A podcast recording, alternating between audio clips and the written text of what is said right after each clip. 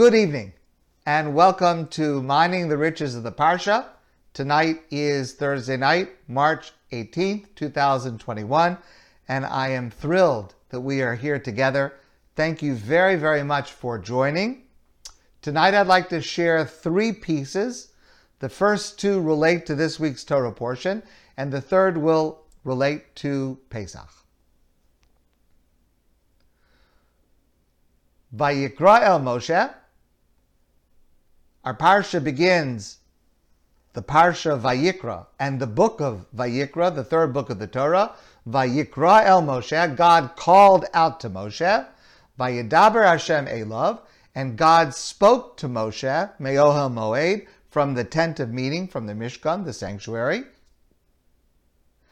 Now, before I go further, we know what it is that God spoke to Moshe because that's in the next verse that we didn't get to yet. God spoke to Moshe the laws about the karbanos, the sacrifices that is going to make up the bulk of our parsha. But let me focus just on one little word. One more time from the beginning. Vayikra el Moshe, God called to Moshe.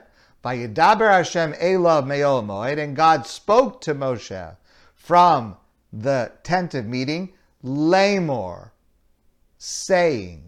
This word Lamor is very, very common, frequently used in the Torah. We usually translate it as saying. But let me ask you a question. What does it actually mean? What, what would be missing if we did not have that word? Vayikra Moshe, God called to Moshe and spoke to him from the Mishkan. These are the commandments that you should command the Jewish people about the sacrifices. That makes perfect sense. What does it mean God called to Moshe and spoke to Moshe, saying, These are the commandments? Just seems like an unnecessary word that has no actual meaning. But in fact, our rabbis teach us a very, very important meaning of this word. The Talmud says, Minayin la'omer davar l'chaveru shuhu yomer. How do you know that if someone tells you something, you are not allowed to repeat that? Ad sheyomar lo lech emor. Until the person says to you, you may repeat this. How do you know that that is true? because of our pasuk. Shenemar, Vayedaber Hashem Elav Me'ol Moed Lamor. Lamor, saying, means God said to Moshe, I'm giving you permission to share what I'm saying. Had God not used that word lamor, Moshe would not have been permitted to share what God had told them, even though what God told him clearly was meant for the Jewish people because it's the commandments about how to offer the sacrifices. Still, even though it's obvious from the context that Moshe is supposed to say these words to the Jewish people, Moshe would not have been allowed to until God says, Lamor, I give you permission to share these words. This is the basis of confidentiality in Jewish law. And the understanding of confidentiality in Jewish law is that everything is confidential. Anything that a person says to you is confidential until they explicitly say to you, I give you permission to share it. This is part of a larger construct based on a different pasuk later in the book of Vayikra. The Torah says in the parsha of Kedoshim, "Lo selech rachil ba'mecha." Do not be a tale bearer among your people. Do not say lashon hara. Don't speak negatively about other people. Now, it's very important to keep in mind that when it comes to negative speech, there are two separate prohibitions in the Torah. One is called ruchilus, which means slander. To say something negative about another person that is false, That's I'm sorry, that's libel. That's saying something false about another person. That's prohibited. Lashon hara, which literally means negative speech, is when you say something negative about another person and it's true. A person could say, but but it's true, but it's true. What's wrong with that? Lo selech the Torah says, do not be one who says negative things about others, even when it is true. Why? Why should there be such a prohibition? So the Sefer HaChinuch, Rabbi Aharon of Barcelona explains, because God wants good for human beings. And therefore, God commanded us in this prohibition against Lashon Hara in order that there should be peace among us. Because Lashon Hara, saying negative things about others, I'm talking about when it's true, it's a cause of contention and quarrel. Incredible. So, what the Torah is saying with this prohibition is that keeping peace, not saying things that cause disagreements and arguments, is more important than telling the truth. Peace is more important than truth.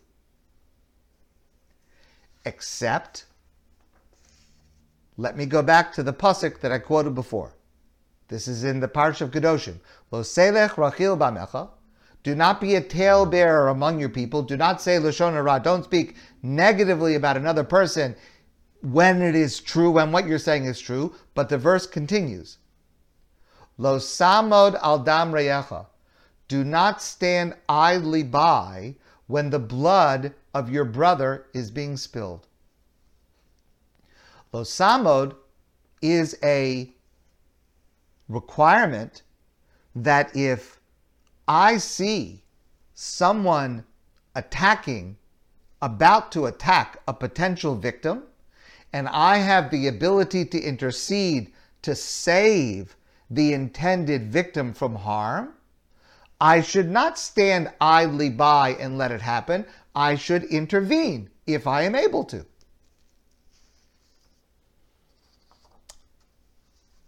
If keeping silent may cause harm to someone else, then the obligation of confidentiality no longer applies. I am obligated to break confidentiality in order to prevent harm to a potential victim. And this can lead to a serious conflict between Jewish law and secular law. Secular law, Canada, United States, England, generally assumes that there is no right to confidentiality. If you say something to me, you have no right to assume or to insist that I keep it confidential. We're talking about when it's true. Unless the information that you share is privileged. So, before I go any further, according to Jewish law, the default is that everything is covered with confidentiality unless it is explicitly re- given permission to be revealed. In secular law, the default is that there's no such promise of confidentiality unless it's one of the in one of the categories that is specifically privileged to remain confidential. This idea of a privileged conversation, privileged information, comes from the 1800s in England, and it originated with the clergy penitent privilege. Now, that's based on the Catholic practice of confession. In that religion, a person would go to a priest and confess their sins but according to the church, a priest must maintain the confidentiality of what he hears a person confessing under all circumstances, no exceptions. Even if a person confesses to a crime, according to the church, the priest is not allowed to reveal, even if a person confesses they are about to commit a crime. The priest is not allowed to reveal that. So in England, the law became that there was a benefit to society for people, religious Catholics, to be able to confess to a priest. And the only way they're going to do so is if they can rely on the fact that the priest will never be obligated according to secular law to reveal what he has heard. And therefore, that conversation is privileged, meaning the confidentiality is intact. Gradually, this idea of privilege was extended to clergy of other religions and to other relationships. So, for example, we're familiar today with lawyer client privilege, with doctor patient privilege, with spousal privilege, which means that those are conversations where what is said remains confidential. Now, there are details and exceptions, but the underlying idea of having certain types of conversations privileged is that society is better off when a person can speak freely to a rabbi, to a lawyer, to a doctor, to a spouse, and know that what they say cannot be revealed and cannot be coerced to be revealed by a secular court. In other words, fostering these relationships is better for society than knowing and sharing the truth, whatever that is. But here's the problem what happens if, for example, a rabbi is told that someone may harm someone else. The information is privileged according to secular law and cannot be revealed. But according to Jewish law, excuse me, lo samod al dam reyacha will apply. Don't stand idly by and let someone else be hurt. I would be required to reveal that. Now, that is a serious issue and it needs to be examined in every case individually. However, lo samod al dam reyacha, don't stand idly by when someone else may be harmed, has a very important limitation. So let's start with an extreme case. The Talmud discusses the following case. The Talmud says, according to the Torah, if I see someone running after another with the intent to, God forbid, kill them, and I have the ability to intervene so that the victim is not harmed, the intended victim is not harmed, I am obligated to do so. And the Talmud says, Afilu notel esnafsho.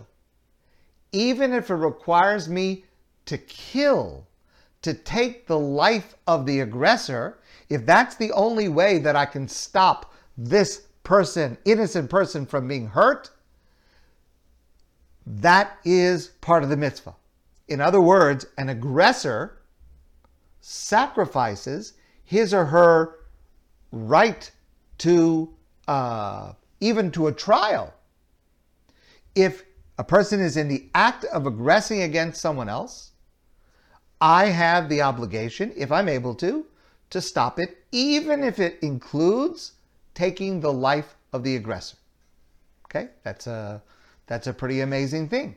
However, the Talmud goes one step further. The Talmud says that only applies when the only way to stop the aggression is by taking the life of the aggressor. What if I could wound the aggressor. And that would stop the attack. Now, obviously, this is a hypothetical because, you know, you're in the middle of a, of a crisis. Uh, you know, if you're an expert marksman, you might be able to say, uh, don't shoot to kill, but shoot to wound and to stop the attack. Okay, but if you're not an expert marksman, maybe you don't have the uh, expertise, the ability to differentiate. But uh, hypothetically, if you have the ability to stop the attack, you are required to use the least amount of force, the least amount of intervention. And if you could have used a lesser amount of intervention, but you use more force, then you're accountable. Then you are responsible for what you did. And although this is an example in a very, very serious case, it applies even in less serious cases, like negative speech. The person who is most identified with and most responsible for our understanding of the rules and the laws about prohibiting negative speech is the Chafetz Chaim, Rabbi Yisrael Meir Kagan of Radin. The Chafetz Chaim was the name of a work that he wrote that is part of a line from the Talmud. Who is it that desires life? Chafetz Chaim desires life. How do you enjoy life? To be careful about not speaking negatively about others. And so he wrote this work, very detailed work to explain it.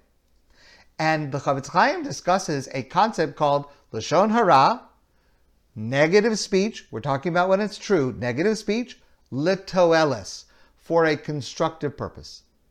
In other words, if I need to say something negative about a person in order to prevent harm to someone else, that is a constructive purpose that allows me to say Lashon Hara. In other words, normally Lashon Hara, saying something negative but true, is prohibited, but there is an exception when it is Latoelis for a constructive purpose. However, it's limited.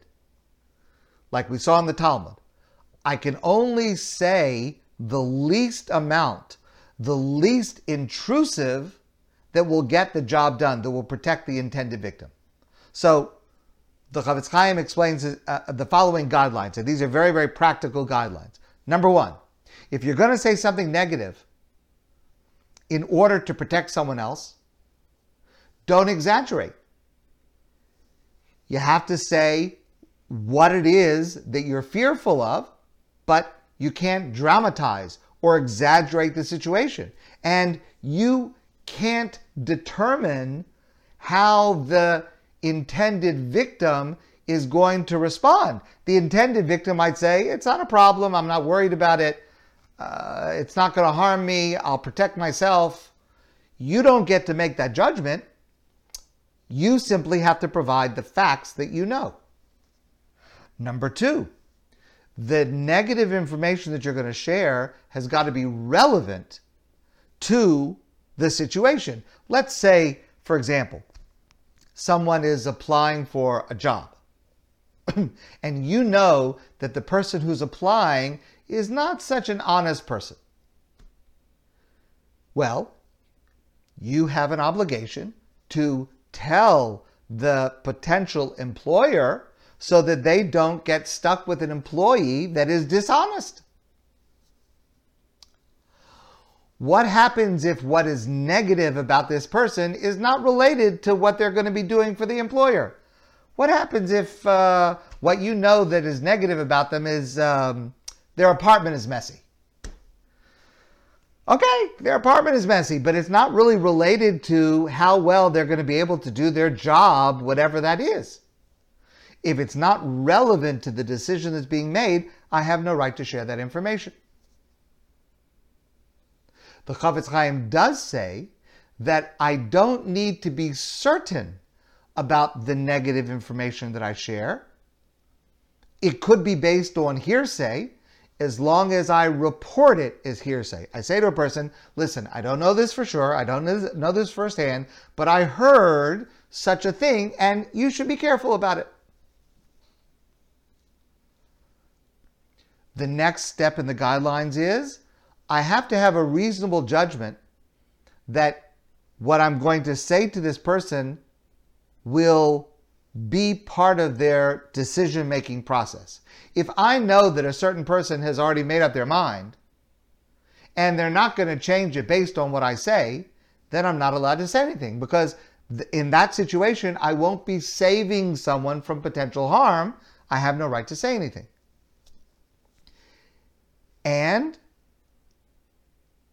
if I can possibly arrange that the information should be shared without me having to say it, that's always preferable. Again, the least amount of intervention, the least amount of whatever it is that I have to do or say. If I can find some other way for the person to learn this information and protect themselves, I have to do that.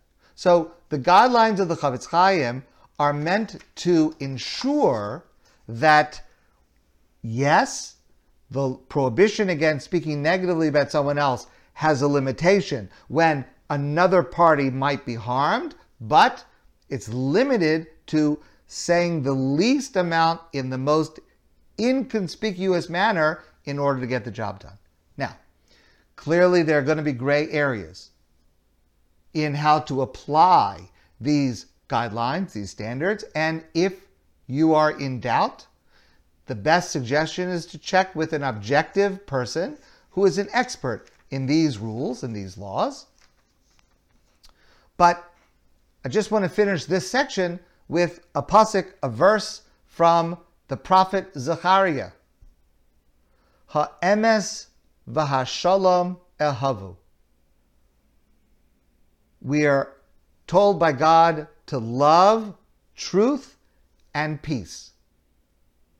It's not so easy. It's actually very, very hard to love both truth and peace because often they are in conflict with each other. How do you balance the two? It's not easy. But the first verse of our Parsha begins the discussion of the right to confidentiality, and then we've got to figure out when is there an exception that allows saying something. Without the exception, the default is we have to always protect confidentiality. Okay. Let me share a second topic.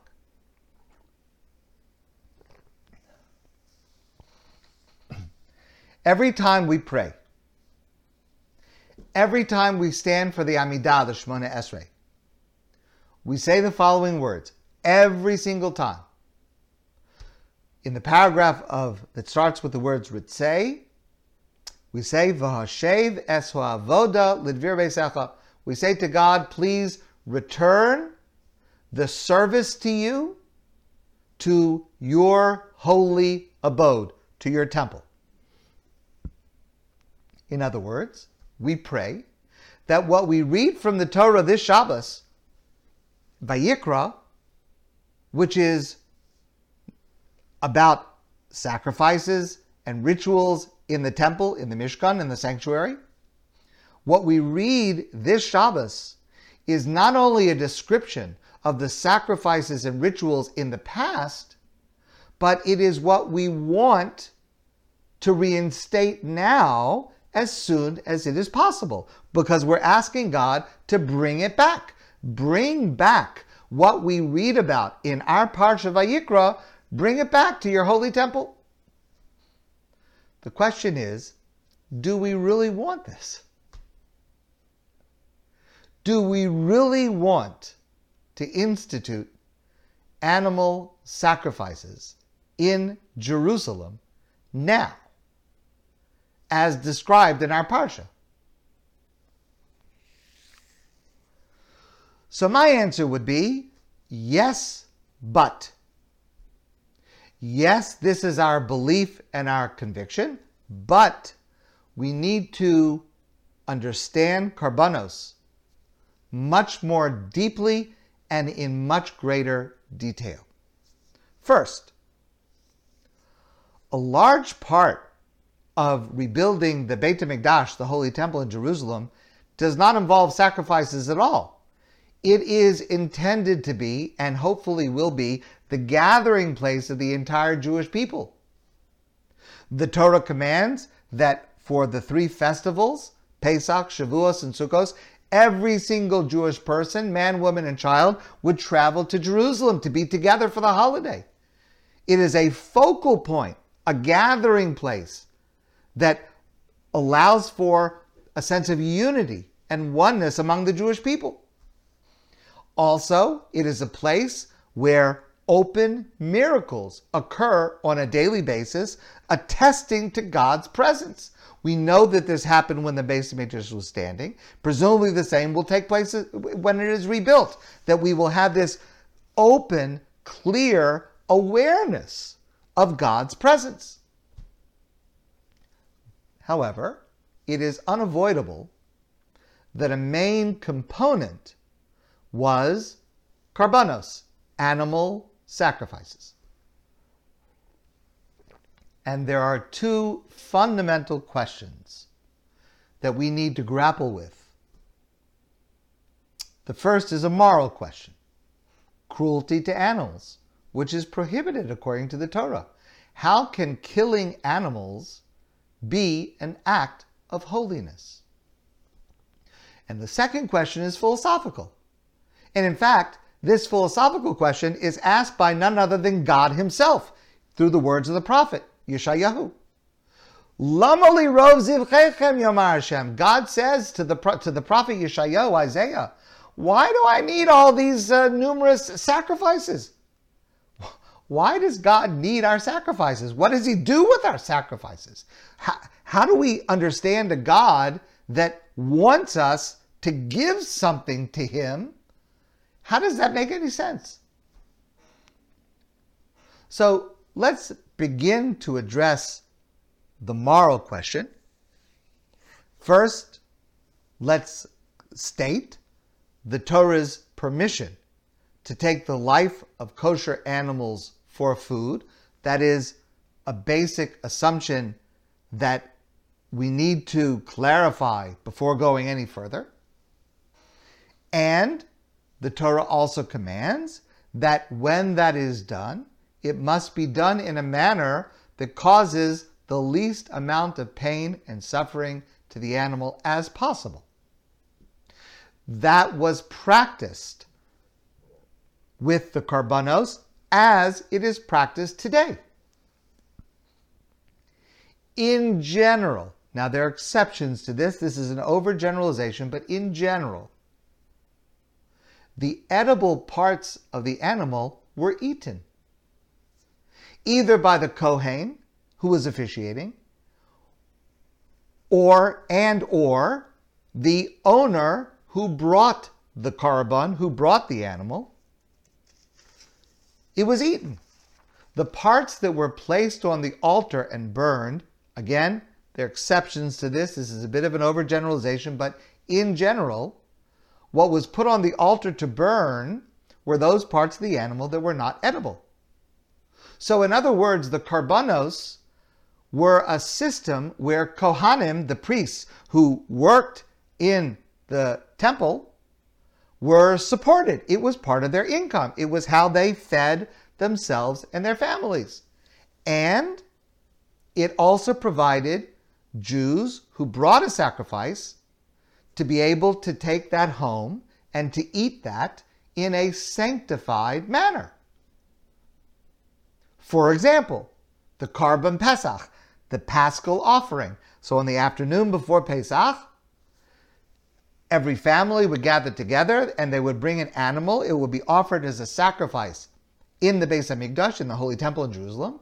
They would take the animal home after it had been uh, um, the the, the uh, rituals had been performed, and it would be roasted over an open fire, and that was the Seder meal. That's that's what you serve for dinner in a sense, when we today make a bracha before eating, we say a blessing before we eat something, we are similarly turning a physical act into a spiritual act. And in general, that is what the sacrifice is intended to do.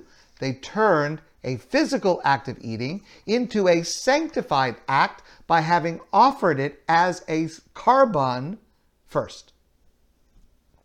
Okay, that's a beginning of an understanding of the moral issue. Not there's more to say about it, but that's the beginning of the discussion. Let's go to the philosophical question. So I'd like to share with you my understanding of the approach of the Ramban, Nachmanides, in his discussion of this subject. And again, tonight I want to simplify. It's a bit of an oversimplification, but I want to discuss just one korban, the korban chatas, the sin offering, the sin sacrifice, which is the predominant subject of our parsha. So the question is if I commit a sin, how is God appeased by my sacrificing an animal? What, what does that do for God that leads to some kind of rectification of the sin that I perform? That's the philosophical question. So, a sin can be one of three types. For example, let's say a person um, eats chametz on Pesach. That's a sin. That's a prohibition. So there is a sin called mazid. Mazid means a willful sin. That means I know this is prohibited. I know God doesn't want me to do this. I'm going to do it because I want to rebel against God, because I want to defy what God is commanding. That is an open act of rebellion against God. That's called mazid, intentional, purposeful, rebellious. At the other extreme is ones. Ones means it was completely against my will. Uh, to make up an example, uh, let's say a person bought uh, a product that was kosher for Pesach, and they check the package and it says kosher for Pesach, and they check all the alerts, and there was no alert that there was any problem. And after Pesach, there's an announcement from the company, ah, we're very sorry, there was actually chametz in that product. I didn't do anything wrong. I, I, I, I looked for the kosher for Pesach symbol. I looked to make sure that there was no mistake. I did everything I possibly could have done, and I'm completely without any fault. That's called onus. In the middle is a category called shogeg. Shogeg means inadvertent or negligent or accidental. For example, uh, I was uh, in IGA and uh, I bought a product. I thought it was kosher for Pesach, but I, I, I, forgot to look for the symbol. I thought I saw the symbol, but it wasn't really the symbol, and it turns out that it was uh, prohibited on, on Pesach. I didn't mean to eat chametz on Pesach.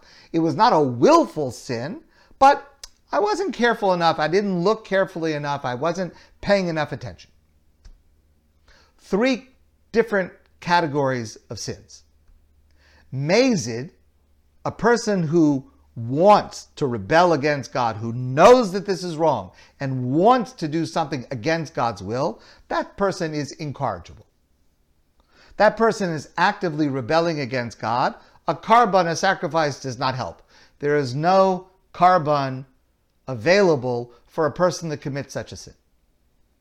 If a person did a sin ba'ones, they're completely without fault. They did nothing wrong. They don't need any atonement. They don't need any forgiveness. Of course, if you find out after Pesach that something that you ate was actually chametz, yes, of course, I would feel very bad, but I didn't do anything wrong. I wasn't negligent. I didn't want to do this. It wasn't even an accident on my part. It was I'm completely blameless. There is no atonement, no forgiveness that I need because I didn't do anything wrong. Shogeg is a person who did something wrong, but they did not intend to do it wrong. They were negligent. It was an accident. There is hope for rehabilitation. Shogeg is this category where a person could learn to be more careful. A person could learn to be more aware. And that's the purpose of a korban. In general, almost exclusively, a korban chatas, a sin sacrifice, is only for a sin that is committed b'shogeg, inadvertently. So I want you to imagine the following frightening scenario. Now, please, I want to be very, very clear. What I'm going to say now is purely hypothetical. Don't do this. Don't think about doing this. I just want you to imagine it for the sake of understanding the idea. Consider the following hypothetical scenario. You have a child, and the child, Nebuch, drinks poison. You rush to the hospital. The hospital, the doctors work on the child, and thank God the child recovers. Okay. But you feel that the child needs to learn a lesson. It's not a punishment because the child didn't want to do something that was wrong, but the, the problem is you can get hurt from poison even if you didn't mean to do it, even without any negative intent. So the child needs to learn to be more careful. You need the child to learn this. You want to teach the child a lesson that the child will never forget. So, here's what you do. Again, purely hypothetical. You take a plant and you put the plant in the child's room. Then you take some of the poison that the child drank by accident and you pour it onto the plant. And the child watches what happens to the plant as it withers and dies. That child will be left with a lifelong, indelible lesson. Now, obviously, to do such a thing would be terrifying to a child, traumatizing, and I don't suggest you ever do this. This is purely hypothetical. Never, never do this. But I use this scenario just to convey the following idea. A person, an adult, has done a sin, b'shogeg. They were careless. They weren't, they didn't take it so seriously. They were negligent. They need to learn a lesson. They need to learn that the effects of an action, even without intent to sin, can be very, very harmful. So, a person brings a korban, a sacrifice. The first thing that happens when a person brings a korban chatas, a sin sacrifice, is a person performs a ritual called smicha, which means I rest my hands on the animal. In other words, I express my identification with this animal, and while I do that, I'm required to go through the process of teshuva, of repentance. I have to confess my sin. I have to commit not to repeat the sin. It has to be an earnest, genuine act of repentance. And then the korban is sacrificed. And everything that happens to that animal should happen to me because of what I did. But God does not want that to happen. God doesn't want us to suffer. God doesn't want us to be distant because of our sins. God wants to bring us back. God wants to bring us closer. That's what a korban is, from the word karav, to come closer. A korban is God's way of saying, learn this lesson to be more careful, to be more attentive, to take the commandments more seriously. For your own sake, come closer to me, God says. A korban is a way to change your life. Now, by the way, no one can coerce you to bring a korban. Witnesses are not required. It's not a judicial action that you were found guilty and you have to bring this sacrifice.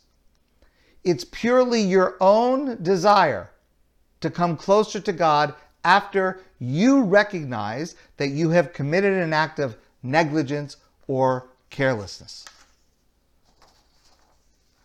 Now, if it's not going to change your life, then a korban is meaningless. If you don't want to come closer to God, meaning you were doing it as an act of rebellion, so you don't want to come closer to God, or if you don't need to come closer to God because you did nothing wrong, it was ones, then there's no korban that is offered in those cases. If you are not going to let the experience of offering a korban change your life, then then it's meaningless. That's when God said, Lamali rov zivchechem yomar Hashem. Why are you offering so many sacrifices to me? Lo sosifu havi mincha shav. Don't continue to bring offerings that are meaningless. What the prophet Yeshayahu was c- complaining about is that people develop the attitude, uh, korban is a payoff. It's a bribe. You give a little bribe to God, He'll forgive you for what it is, whatever it is you did wrong. Do whatever you want and bring a korban, and everything's going to be okay. That's the kind of sacrifice God detests. Because when Jews began to offer sacrifices like this, God decided we were no longer entitled to have a Beis Hamikdash, to have a holy temple, to have sacrifices, because we were making them meaningless.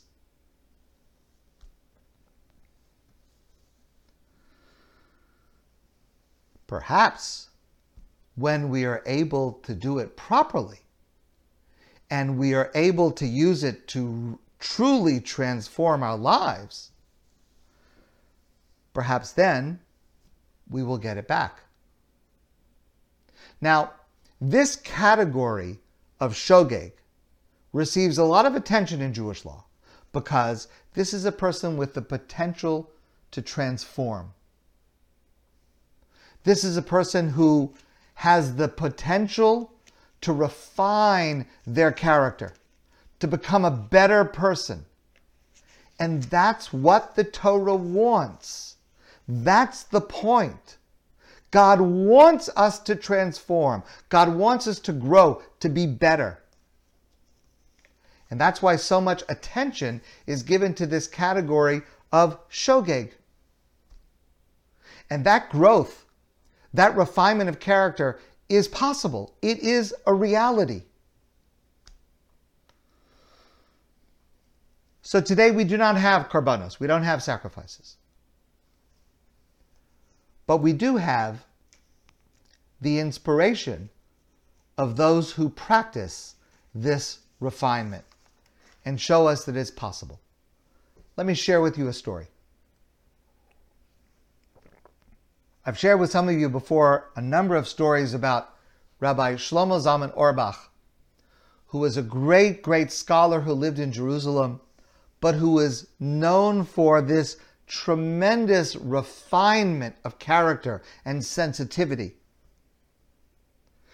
At the same time as he was perhaps the world's or one of the world's recognized authorities in Jewish law. It once happened that there was a married couple living in Jerusalem. and they had a baby boy. And after the baby was born, the couple had a disagreement. The disagreement was what they should name the baby. The father wanted to name the baby Yehonasan. Yehonasan. It's a biblical name. The mother said, No, we cannot name the baby Yehonasan. That name is cursed. What do you mean it's cursed? It's a name in the Bible, it's a name in the Torah. It's cursed because there was a neighbor upstairs in the apartment above them that Nebuch, they had an eight year old boy that was named Yehonasan, and the, and the boy passed away. God forbid. So the mother says the name's cursed. We can't name our baby. The father says that's ridiculous. I mean, Yehonasan is a name in the Torah. if somebody passes away at an early age under tragic circumstances, you, can't say no one, no one is ever going to give that name. You know, Moshe. Uh, uh, uh, God forbid something terrible happens to a person named Moshe. So no one in the world is ever going to use the name Moshe again? It's ridiculous. You're being superstitious. It doesn't make any sense. So the husband and wife are having this argument. And they decided, we'll go to Rabbi Shlomo Zalman Auerbach and we'll ask his advice. So they went to Shlomo Zalman. And they both presented their opinion. And Shlomo Zalman listened to them and he said, it's not a good idea to give the name Yehonasan. It's not a good idea. Okay? Okay, when you ask someone like Rosh Shlomo Zalman Auerbach and he gives you an answer, you accept what he says. That's the deal. But the father just couldn't understand it because, I mean, you know, we don't believe in superstition. We don't, it doesn't make any sense. It's just not logical. But he accepted. That's what Rosh Zalman said. So they chose another name. Sometime later, this father happened to see Rosh Shlomo Zalman. And he went over to him and said, You remember my wife and I, we came to see you. You remember the question we asked you. If, if you could please just explain to me. You don't actually believe that a name becomes cursed because somebody passed away. I mean, you don't actually believe that, do you? Rosh Zalman said, No, I, I don't believe that. So why did you say not to give the name? So Shlomo Zalman said, listen, just imagine what would happen if you would have given your son the name Yehonasan. You told me that the neighbor upstairs from you had a son, Yehonasan, that passed away at a young age. You're going to give your child the name Yehonasan. In a few years, what's going to happen? Your son is going to be outside playing. Your wife is going to open the window and she's going to yell out the window, Yehonasan, it's time to come in for dinner. What is that woman upstairs going to think? It's going to break her heart to hear those words. That's why you should not name your son Yehonasan. That's what the Torah wants from us. That's the kind of person the Torah wants us to become. That's the kind of person God believes we are capable of becoming. And that is what was hopefully achieved through the structure of the karbanos, the sacrifices. Okay, just for the last few minutes, I'd like to share with you briefly a list of leniencies for preparing for Pesach this year. The list of leniencies this year is shorter than the list last year. I am trying to reflect our situation now.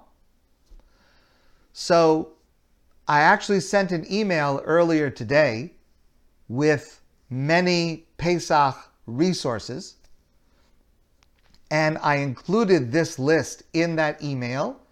I'm only going to refer to the topics in a general way. The details are in that email. And if you did not receive it, you just let me know and I'll be happy to send it to you. And by the way, that email with all of the Pesach resources together, I am updating every couple of days and sending back out with new material added to it. So there's more coming. I mentioned last year, and this applies again this year, cleaning your home for Pesach in under one hour. So I gave a lecture, a shiur, a class on this last year, and I've given you the link in the email. I've given you the link. You can listen to it again. That applies really every year because that is basic halacha, Jewish law, about what we actually need to do to get rid of chametz and it really should not take you more than about one hour to do your entire house. Especially this year, the anxiety and stress is still elevated over normal years, even if it's not as high as last year's hysteria. But I would strongly suggest that you follow my advice about how easy and simple cleaning for Pesach can be. Again, in the email is the link to that lecture. This also applies every year, and that is the list of items that do not require any kosher for Pesach supervision. So in the email, I gave you several links to lists of grocery items that do not require kosher for Pesach supervision. Yes, they have to be in a new package, an unopened package, but I still feel that the situation with COVID in Montreal is very precarious. In fact, in just the last few days, in our community, it's gotten worse, significantly worse. And so, if you can reduce the number of trips out of your home, the number of trips to the grocery, that is a preferable thing. So, if there are items that you already have, again, unopened, and they're on these lists, I advise you to make use of that. We still need to have precautions in place against contact, physical contact, social contact. And therefore, although normally when we arrange to sell our chametz, we come in person to, for example, Rabbi Alex in our shul, to appoint him as our agent to sell the chametz for us. That normally should be done in person. This year, like last year, we are only doing it remotely. So you can do it through email, you can do it through a phone call. Uh, there are several different ways that you can do it. It's all in the in, in the email that I sent, but those arrangements must be made remotely only.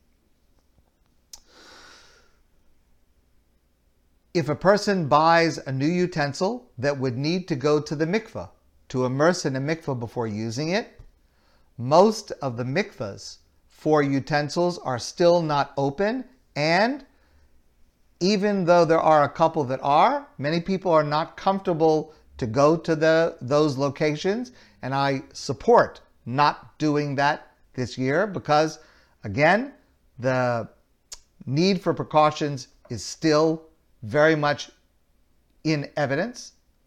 So there are several options for what to do with this situation instead of taking utensils to the mikveh first. In the email, I give you several suggestions. There are other suggestions besides what is on my list, but I believe that my suggestions are the best and the most proper suggestions so I urge you to follow them. On Thursday of this coming week, that's a week from today, is the fast of the firstborn, and it is a custom that we have a siyum, the completion of a tractate of Talmud to celebrate in order for the firstborn not to have to fast on that day. Like last year, we will be offering a Siyum on Zoom. Normally, a person needs to attend in person. However, this year, like last year, a person can stay at home, which is preferable, and watch it on Zoom. And even if a person does not do that, no one should be fasting this coming Thursday because, remember, on a normal year, the fast of the firstborn is Erev Pesach, the eve of Pesach. This year, Erev Pesach is Shabbos. So we move it forward to Thursday. There are some authorities who say that the whole fast doesn't even exist once we're not doing it on the actual eve of Pesach. So the obligation is much less, and therefore no one should be fasting on Thursday for this reason. On Friday, meaning a week from tomorrow, we will destroy chametz. It's also included in the email, the details and the time, etc., the procedure. No one should gather in groups for destroying chametz. It is necessary to maintain distance at all times. And it is very important to be extremely careful that whatever you do to destroy the chametz is done in a very safe and careful manner so as not to, God forbid, cause any harm to anyone. Lastly, let me mention something that I also mentioned last year. Some people may feel that they are not comfortable to get a haircut before Pesach comes. After Pesach is a period of the Omer, Sephiras Omer, when we do not get haircuts. There are different customs, but many of us do not get a haircut until Lag BaOmer, which is in quite a distant amount of time. If you are not comfortable to get a haircut before Pesach, respect that. I think that's a very wise choice right now. I would not go to get a haircut now, personally. Maybe a person would feel if I get the vaccine, and a few weeks pass and I have a certain amount of protection, maybe a person would feel that they're more comfortable to go to get a haircut then. I'm not giving any medical advice here. I'm just uh, uh, supposing what a person might feel. The point that I mean to say is a person would be allowed to get a haircut during the Omer period if that is the first time that they would feel comfortable for whatever reason to be able to engage in that activity. Now, all these things that I've shared are general. You may find yourself in a situation of greater need where more leniencies are called for, and please do not hesitate to ask for any situation that you encounter. That's the list of leniencies that I have for this year. I know there's some people that were hoping that the list would be a little bit longer, but that's my opinion of what I think is uh, called for this year. But again, each individual will have individual situations. So I want to thank you very much for tonight.